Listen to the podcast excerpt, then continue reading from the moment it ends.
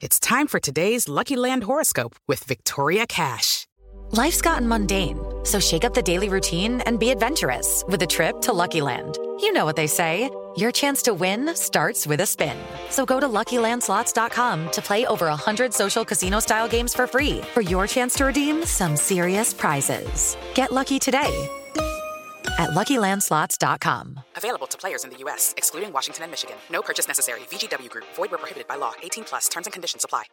Lunes 19 de abril, yo soy Alejandro Villalbazo y esta es la información que sirve. El gasazo de cada semana en el quién es quién en los precios.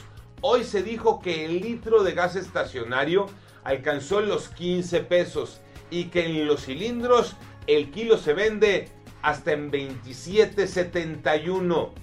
Datos de la Comisión Reguladora de Energía revelan que el aumento en el precio del gas ha alcanzado 38% en lo que va del año. COVID-19, los números Iñaki Manero.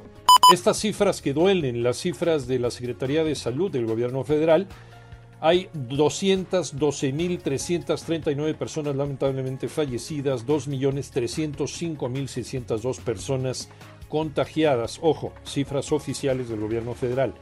Y se acuerdan que el viernes el presidente López Obrador dijo que todos los maestros de escuelas públicas y privadas serían vacunados. Bueno, pues otra vez en el teléfono descompuesto, el subsecretario López Gatel señaló que solo se vacunarán los profesores de escuelas que estén afiliadas a la Secretaría de Educación Pública. ¿Y las de la UNAM qué pasa con ellas? Importante también la jefa de gobierno de Ciudad de México, Claudia Sheinbaum, dice que en la ciudad no se ve una tercera ola por COVID-19. La Superliga contra la Champions, ¿de qué se trata? Tocayo Cervantes.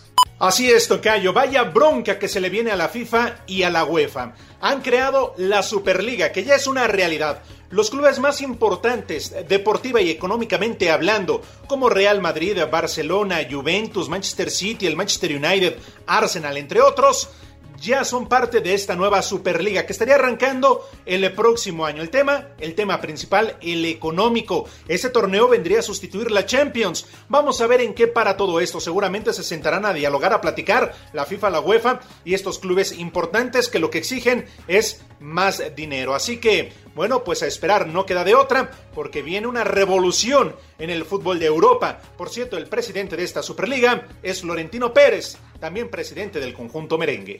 Yo soy Alejandro Villalbazo, nos escuchamos como todos los días de 6 a 10 de la mañana, 88.9 y en digital a través de iHeartRadio. Pásenla bien, muy bien, donde quiera que estén.